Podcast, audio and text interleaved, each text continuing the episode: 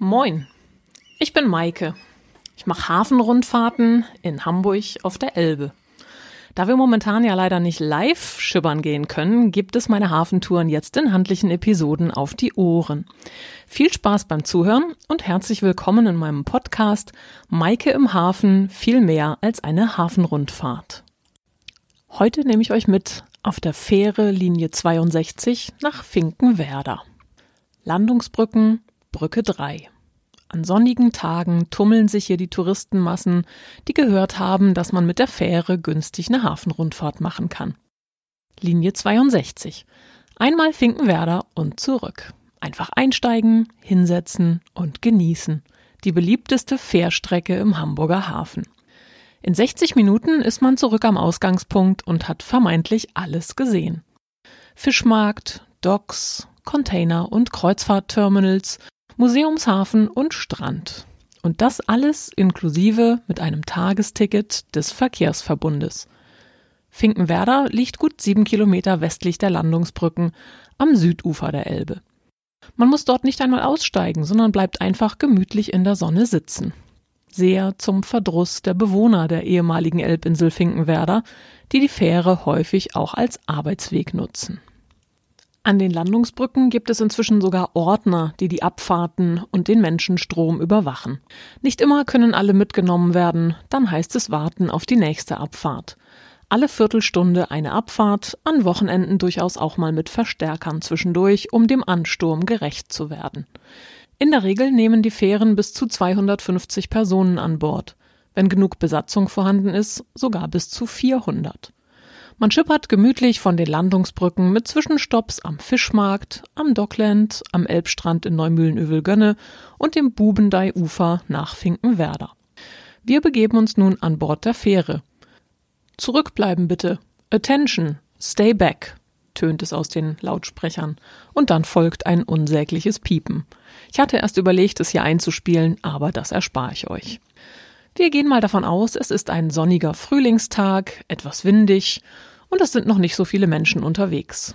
Da wir uns richtig schön den Fahrtwind und vielleicht die ein oder andere Prise Gischt um die Nase wehen lassen wollen, geht es direkt hoch aufs Oberdeck. Die älteren Fähren haben oben mehrere Sitzinseln mit runden Tisch in der Mitte, die neueren Modelle verfügen über Sitzbänke, die bis an den Rand heranreichen, so dass man sich auch leicht über die Reling lehnen und zusehen kann, wie die Fähre durch die Elbe pflügt. Auf geht's, die erste Etappe bringt uns zum Fischmarkt. An Backbord, also in Fahrtrichtung links, passieren wir die Docks von Blom und Voss. Zunächst das Trockendock Elbe 17, dann folgen direkt in der Norderelbe liegend die Schwimmdocks 10 und 11. Seit über 140 Jahren werden hier Schiffe gebaut. Das Werftgelände ist so groß wie 60 Fußballfelder, über 400.000 Quadratmeter. Blom und Voss ist die letzte verbliebene Großwerft in Hamburg. Ende der 60er Jahre haben hier mal fast 8000 Menschen gearbeitet. Heute sind es nur noch gut 600 und die Werft gehört seit einigen Jahren zur Bremer Lürsenwerft. Neubauten sehen wir hier leider eher selten. Meist sind Schiffe für Wartungs- oder Klassearbeiten in den Docks Sie holen sich hier ihren Schiffstüv oder sind für Umbauten oder Modernisierungen da.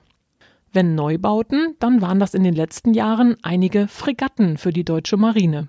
Vier Schiffe der neuen F-125er Klasse, der Baden-Württemberg-Klasse, die die alte Bremen-Klasse ablösen soll.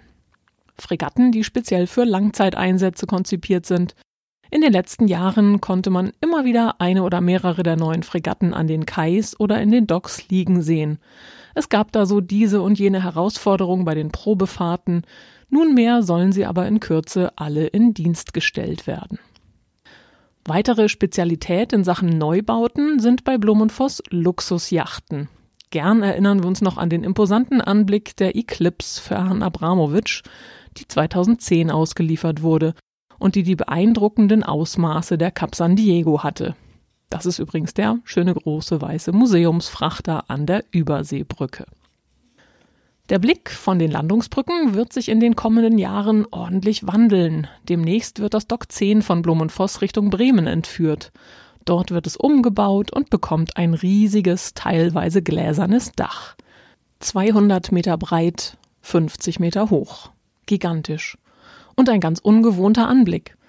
Erst werden wir eine längere Zeit ohne das Dock haben, da wird dann eine große Lücke klaffen und danach dann das überdachte Dock anschauen können, wenn es zurück nach Hamburg kommt. Dann soll darin eine neue Megayacht entstehen. Durch das Dach kann dann besser wetterunabhängig gewerkelt werden und wir hoffen einfach mal, dass wir durch die Glaselemente dann auch zukünftig am Schiffbau teilhaben können. Also rein visuell natürlich. An Steuerbord blicken wir zunächst die Landungsbrücken entlang und winken kurz rüber zur besten Fischbrötchenbude an Brücke 10. Auf dem Rückweg gibt es dort nachher eine Stärkung mit einem üppig belegten Krabbenbrötchen. Das ist schon mal klar. Am Ende der Landungsbrücken liegen einige Schlepper, wir passieren einige Haddock-Fähren und nähern uns dem Fischmarkt. Wer den Blick kurz zurückwirft, erblickt die U-434, ehemaliges russisches Spionage-U-Boot, das seit gut zehn Jahren hier zwischen Landungsbrücken und Fischmarkt als U-Boot-Museum zu besichtigen ist. Rund um die Fischauktionshalle ist es heute ruhig. Sonntags morgens sieht das natürlich ganz anders aus. Da tobt hier der Fischmarkt. Normalerweise. Die Fischauktionshalle wurde im Stil einer dreischiffigen Basilika errichtet und soll wohl an antike römische Markthallen erinnern. Sie wurde vor gut 125 Jahren gebaut und in den 80er Jahren restauriert. Drinnen wird schon lange kein Fisch mehr gehandelt, die Halle wird im Wesentlichen für Veranstaltungen genutzt. Aber, wo wir gerade beim Thema sind, in welchem Hafen in Deutschland kommt denn eigentlich der meiste frische Fisch an? Das heißt, der darf nicht schon tiefgefroren sein. Ist es Hamburg, Bremen, Bremerhaven, Cuxhaven oder doch eher Kiel, Rostock, Leer oder Büsum? Alles falsch. Es ist eine verrückte Welt. Es ist der Flughafen Frankfurt am Main. 20.000 Tonnen Frischfisch kommen jährlich mit dem Flieger nach Deutschland. Heutzutage wird der Fisch auf den Hochseetrawlern ja meist schon direkt schockgefrostet und dann gefroren weiter transportiert. Hier in Hamburg bekommen wir den meisten Fisch mit LKWs tiefgefroren aus Skandinavien auch wenn es noch einen letzten verbliebenen Elbfischer gibt. Zur Backbordseite schauen wir nun in den Vorhafen. Links hinter uns sehen wir noch die Blom- und Voss-Docks verschwinden. Dahinter Richtung Süden ragt dann und wann ein Kreuzfahrer über die Kaimauer. Das Kreuzfahrtterminal Steinwerder findet sich hier. Und wenn wir den Blick weiter Richtung nach vorn schwenken lassen, schauen wir kurz auf das tolle Ort Container Terminal. Unser Kurs geht Richtung Westen. An einigen schönen alten Backsteinspeichern der großen Elbstraße vorbei, ziehen kurz danach etwas verborgen an der Steuerbordseite zwei alte Hafenkrane die Aufmerksamkeit auf sich. Wir sind am alten Holzhafen. Unmittelbar dahinter befindet sich die Seemannsmission, daneben zwei der ältesten Hafenkneipen, die Haifischbar und der Schellfischposten. In der Haifischbar war ich in den vergangenen Jahren des Öfteren zu tollen Kapitänslesungen des Ankerherz Verlags. Ankerherz im Hai. Immer mit ein paar Shanties, Currywurst und einem Astra zwischen den Kapiteln. Unbegrenzt empfehlenswert. Um die Ecke findet sich auch der Schellfischposten, vielen sicherlich bekannt durch Inas Nacht. Hier werden bei Ina Müller die Shanties meist draußen vor dem Fenster gesungen, da der Laden selbst in Wirklichkeit noch kleiner ist, als er im Fernsehen aussieht. Es gibt tatsächlich nur drei Tische. Neben den beiden alten, charmanten Hafenkranen reckt sich ein kalter Glasturm in den Himmel, der Kristalltower. Es zieht die Hamburger wieder an die Elbe. War es jahrhundertelang verpönt, zu nah am Strom bzw. in Hafennähe zu wohnen, so ist es heute schwer in Mode. Man kann allenorts beobachten, dass es die Hamburger wieder an den Fluss zieht. Die Luft zwar nicht immer ganz klar, aber die Störungen durch Geräuschkulisse und Gerüche haben deutlich nachgelassen. Aus dem Kristalltower hat man sicherlich einen wunderbaren Blick über den Hafen, als besonderes Schmankerl, aber auch auf die gegenüberliegende Kläranlage am Köhlbrandhöft. Von den Hamburgern auch liebevoll als Ködelhöft tituliert. Es gibt zehn große silberfarben glänzende Fauleier, in denen aus den Faulgasen des Klärschlamms Wärme und Energie produziert wird. Manchmal zieht hier auch eine entsprechend intensive Duftfahne durch den Hafen. Weiter führt unser Weg vorbei an einem großen grauen Glas- und Metallbau, dem Edgar Engelhardt Terminal. Bis vor 20 Jahren fuhren hier die Fähren Richtung England alle zwei Tage ab. Hamburg Harwich. Mit dem Bau des Kanaltunnels hat diese Verbindung leider verloren und wurde eingestellt. Da man hier nun aber so eine große Kaimauer hatte, hat man 2011 das zweite Kreuzfahrtterminal nach dem in der Hafen City hier errichtet. Als drittes kam später Steinwerder hinzu. Inzwischen ist das vierte Terminal am Barkenhöft in der Hafen City im Werden. Das Kreuzfahrtthema ist recht umstritten, die Schiffe in Hamburg aber nicht mehr wegzudenken. Kamen um die Jahrtausendwende gerade mal gut 20 Kreuzfahrtschiffe während einer Saison nach Hamburg, waren es in den vergangenen Jahren jeweils über 200 Schiffsanläufe. Die Kreuzfahrer wurden zunehmend riesiger, inzwischen kommen auch Giganten mit Platz für über 5000 Passagiere plus natürlich gut eineinhalbtausend Mann Besatzung in unsere Stadt. Passagierzahlenmäßig nähern wir uns in letzter Zeit langsam der Million pro Jahr. Hamburg ist typischer Turnaround-Hafen, das heißt, die meisten Gäste starten oder beenden ihre Kreuzfahrt hier. Es wird viel über Landstrom geredet. Leider wird noch nicht viel in die Tat umgesetzt. Tatsächlich nimmt bisher nur ein einziges Schiff Landstrom in Hamburg, die Aida Sol. Und das auch nur für wenige Stunden während ihres Aufenthaltes. Ansonsten werden hier leider immer noch ordentlich Abgase in die Luft gepustet. Dass diese dann nur in der unmittelbaren Terminalnähe in der Luft wiederzufinden sind, ist ein schöner Traum. Es gibt noch viel zu tun. Ein Kreuzfahrer hat den Energiebedarf einer Kleinstadt. Unmittelbar neben dem Kreuzfahrtterminal Altona steigen wir am Anleger Dockland mal kurz aus. An dieser Stelle kommt mir immer wieder eine schöne Anekdote von einer Kundentour in den Sinn. Ich durfte ein Münchner Ehepaar durch Hamburg begleiten. Die Stadtrundfahrt fand mit privatem Chauffeur in deren mitgebrachten Maserati statt. Nur falls ihr jetzt auch denkt, hey, das können wir doch auch mal so machen. Ein Maserati ist übrigens nicht das optimale Fahrzeug für eine Stadtrundfahrt. Die Gattin saß auf der Rückbank neben mir und verrenkte sich leicht den Hals, um überhaupt etwas anderes als den Hinterkopf ihres Mannes oder die Kopfstütze zu sehen. Nun, wir stiegen am Dockland aus. An diesem Tag lag gerade ein AIDA-Kreuzfahrer am Terminal. Die Fähre kam und einige Menschen mit großen Rollkoffern strömten vom Fähranleger zum Kreuzfahrtterminal. Die Dame schaute mich nur verständnislos an und fragte allen Ernstes, Gibt's denn hier keinen Gepäckservice? Vermutlich fragt sie sich auch seit Jahren, was eigentlich die Rollen an den Koffer sollen. Nun denn. Wir sind hier ausgestiegen, um das Dockland zu erklimmen. Wir könnten auch aufs Dach des Kreuzfahrtterminals gehen, aber wir wollen hoch hinaus.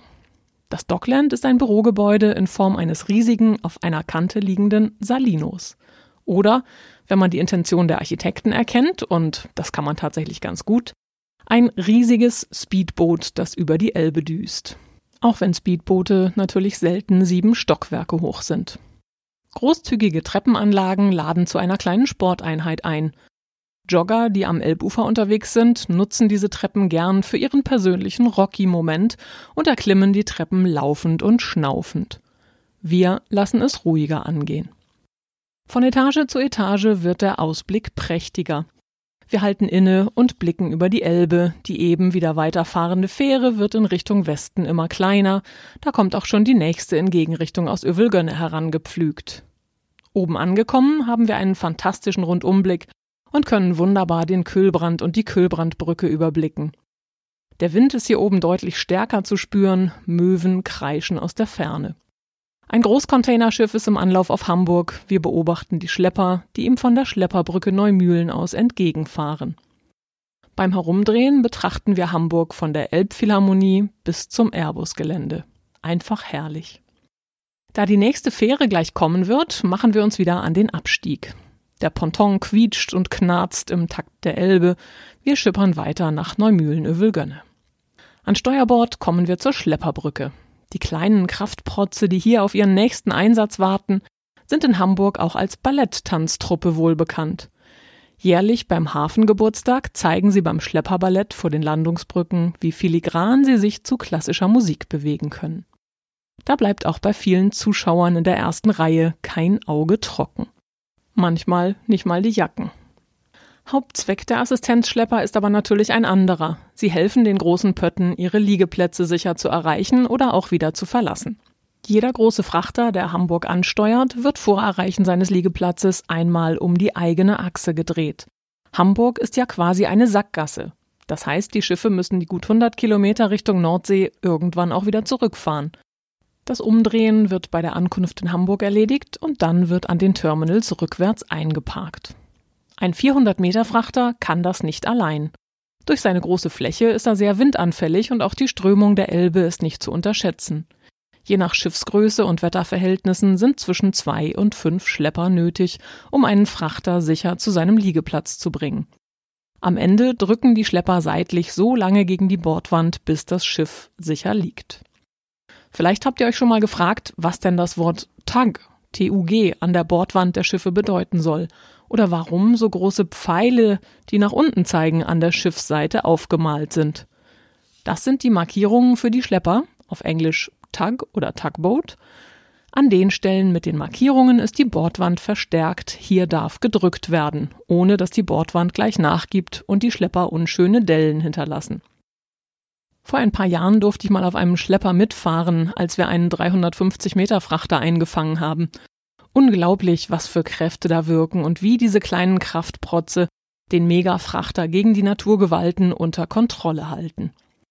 Die Stärke der Schlepper wird dabei nicht in PS gemessen, sondern in Tonnen Pfahlzug. Die kräftigsten Schlepper in Hamburg bringen bis zu 85 Tonnen Pfahlzug auf die Uhr. Zwischen all die Schlepper an der Schlepperbrücke hat sich seit gut einem Jahr ein weiterer Hingucker geschmuggelt.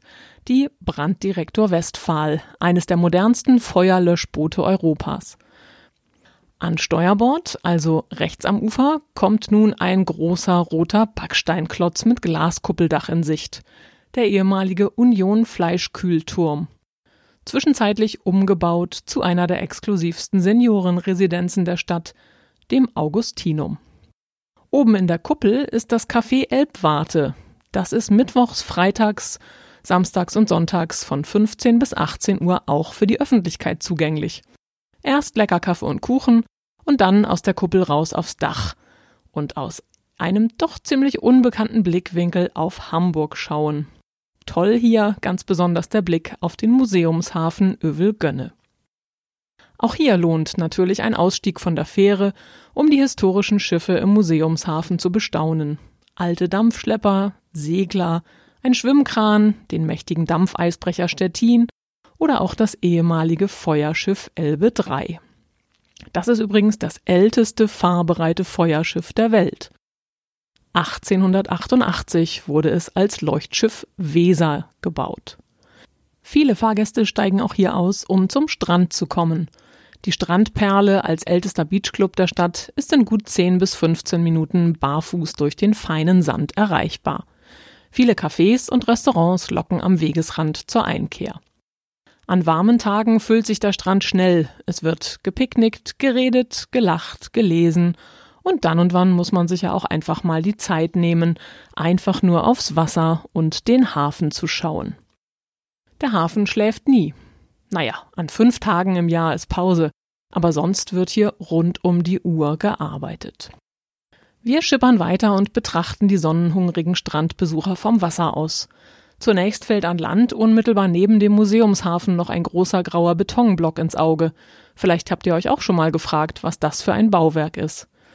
Es ist die Lüftungsanlage vom neuen Elbtunnel, durch den seit 1975 22 Meter unter uns der Verkehr der A7 rauscht. Weiter geht es am Strand vorbei. Je nach Tidenstand ist er mal recht überschaubar, mal etwas großzügiger. So richtig baden gehen sollte man hier allerdings nicht. Es liegt nicht an der Wasserqualität, die Gefahr geht eher von der Strömung aus. Wir haben in Hamburg ja einen offenen Tidehafen mit Ebbe und Flut und da sich der Wasserstand zweimal täglich um gut 3,70 Meter verändert, ist da eine Menge Bewegung drin. Zusammen mit dem Schiffsverkehr und dadurch entstehenden Sog- und Wellenschlag hat es schon so manchen potenziellen Schwimmer hier kalt erwischt. Füße planschen ist natürlich okay, auf Kinder sollte man jedoch immer ein gutes Auge haben. Gegenüber vom Strand liegt der Athabasca Kai. Der gehört zum Containerterminal Burchard Kai, kurz CTB. Hier auf der Elbseite machen viele Fiederschiffe und kleinere Containerschiffe fest. Dass Herr Burchardt, der Namenspate des Burchard-Kais, mal Bürgermeister der Stadt war, das ist in Hamburg den meisten bekannt. Aber wer oder was war denn eigentlich Athabasca? Der Athabasca ist ein Fluss in Kanada. Nachdem war ein englischer Schraubendampfer benannt, der 1891 hier bei seiner Fahrt elbaufwärts gestrandet ist. Nach der Kollision mit einem anderen Schiff ist die Athabasca gesunken, das Wrack wurde nie geborgen. Es verschwand nach und nach im Elbsand. Nur der Name der Kaianlage erinnert heute noch an sie. Neben dem Athabasca-Höft blicken wir nun in den Parkhafen, die Einfahrt zum Waltershofer Hafen. Hier wird gleich der Aufkommer gedreht, den wir vom Dockland-Dach aus schon gesehen haben. Die Schlepper haben mittlerweile am Bug und am Heck die Leinen des großen Pottes übergenommen und dirigieren das AGF, das außergewöhnlich große Fahrzeug, so werden Schiffe über 330 Meter Länge genannt, behutsam in Richtung Wendekreis. So ein Drehmanöver kann nur an wenigen Orten auf der Elbe stattfinden. Der Fluss wird dann jeweils kurzfristig für den Durchgangsverkehr und auch für die Hafenfähren gesperrt. Wir haben in diesem Fall Pech, denn wir kommen noch durch. Es ist immer ein beeindruckender Anblick, wenn man so einen Giganten beim Drehen zusehen kann. Es geht dann meist recht schnell, schneller als gedacht, ist aber ein sehr komplexes Zusammenspiel von Crew, Lotsen und Schleppern. Die Kapitäne der großen Schiffe bekommen für die Elbpassage Lotsen als Berater an Bord. Bereits in der Elbmündung kommt ein Elbmündungslotse an Bord. Dieser wird für die Elbpassage gegen einen Elblotsen getauscht und wiederum kurz vor der Einfahrt in den Hamburger Hafen kommt der Hafenlotse an Bord. Die Lotsen kennen sich in ihrem jeweiligen Revier perfekt aus und beraten den Kapitän bei den Manövern. Die Verantwortung für das Schiff behält aber jeweils der Kapitän. Spannend ist es auch, wenn man ein Lotsen-Versetzmanöver beobachten kann. Die Lotsen werden meist von kleinen wendigen Versetzbooten gebracht und abgeholt. Diese gehen bei Wind und Wetter längsseits der großen Schiffe. Es öffnet sich eine Klappe in der Bordwand, aus der eine Lotsenleiter, vergleichbar einer einfachen Jakobsleiter, aber mit überlangen Sprossen, alle ungefähr zwei Meter, die ein Verdrehen der Leiter verhindern soll, heruntergelassen wird und mit Glück gibt es auch mal eine feste Gangway für den Lotsen für zumindest einen Teil der Strecke. Der übliche Weg für die Lotsen ist aber die trotz aller Sicherheitsvorkehrungen sehr wackelige Strickleiter. Bei schönem Wetter mag das nach Abenteuer klingen, bei Sturm, Regen und zwei Grad Celsius möchte jedoch niemand tauschen. Während sich an der Steuerbordseite der Elbstrand weiterzieht und wir oberhalb die schicken Villen der Hamburger Elbchaussee passieren, die sich hier knapp zehn Kilometer lang bis nach Blankenese zieht, ziert auf der Backbordseite eine Baumreihe die dahinterliegende Spundwand. Nanu? Die Auflösung ist einfach. Einer der Kaufleute an der Elbchaussee hatte irgendwann keine Lust mehr auf den Anblick der riesigen Tanks im Petroleumhafen gegenüber und hat für das Bubendeiufer Baumpflanzungen gespendet, damit er zumindest im Sommer die Tanks nicht mehr sehen musste. Inzwischen ist der Petroleumhafen weitestgehend geräumt und wird wohl in den nächsten Jahren als Erweiterung des Eurogate Container Terminals herhalten. Unser nächster Haltepunkt steht an, Station Bubendeiufer. Manch einer fragt sich, warum die Fähre hier überhaupt hält und was wohl die Leute vorhaben, die hier aussteigen. Manche sind Lotsen, die zur Lotsenstation wollen, manche arbeiten in der benachbarten nautischen Zentrale, manche haben aber auch einfach offensichtlich großes Fotoequipment dabei. Ein beliebter Fotospot findet sich am Park Höft, an der östlichen Spitze der Landzunge. Es ist ein eher verlassener und wildromantischer Ort, von dem aus sich hier ein fantastischer Panoramablick auf die Containerterminals am Waltershofer Hafen bietet. Kühlbrandbrücke im Hintergrund inklusive. Wir passieren das Lotsenhaus Seemannshöft und die moderne nautische Zentrale, die man auch als Tower des Hafens bezeichnen kann. Von hier aus werden alle Schiffsbewegungen und Liegeplätze im Hamburger Hafen überwacht, auch der Schiffsmeldedienst ist hier untergebracht. Die Lotsenstation mit dem prägnanten roten Backsteinturm wurde 1914 von Fritz Schumacher in typischem Stil errichtet. Sie sollte eindrucksvoll die Hafeneinfahrt markieren. Die meisten vorbeischippernden Fahrgäste auf der Fähre werden sich schon gefragt haben, was die Zahlen oberhalb der Uhr wohl bedeuten. Ständig wechseln sie Meist sind sie schwarz, manchmal auch rot. Die meisten Hamburger werden wissen, dass das hier irgendwie den Pegelstand anzeigt. Aber wie war das nochmal genau?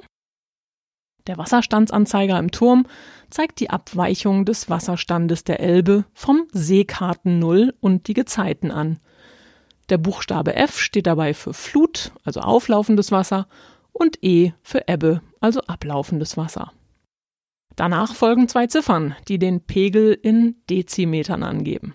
Schwarze Ziffern geben einen Wasserstand über Seekarten Null an, ein Pegel unter Seekarten Null haben wir tatsächlich auch manchmal, wenn wir ordentlich Ostwind haben, wird mit roten Ziffern dargestellt. Für die Experten, das Seekarten Null im Hamburger Hafen liegt 1,90 Meter unter Normal Null. Bis 2005 bezog sich der Pegel auf das mittlere Niedrigwasser, das bis dahin das Karten Null bildete. Im Hintergrund sehen wir kurz das Werksgelände von Airbus, bevor wir ins Köhlfleet abbiegen und direkt die Finkenwerder Landungsbrücke ansteuern. Wir könnten nun auch direkt zur nächsten Fähre umsteigen und nach Teufelsbrück ans nördliche Elbufer übersetzen oder aber uns mal in Finkenwerder umgucken. Aber das werden andere Folgen dieses Podcasts, wenn es dann bald wieder heißt Maike im Hafen viel mehr als eine Hafenrundfahrt. Ahoi!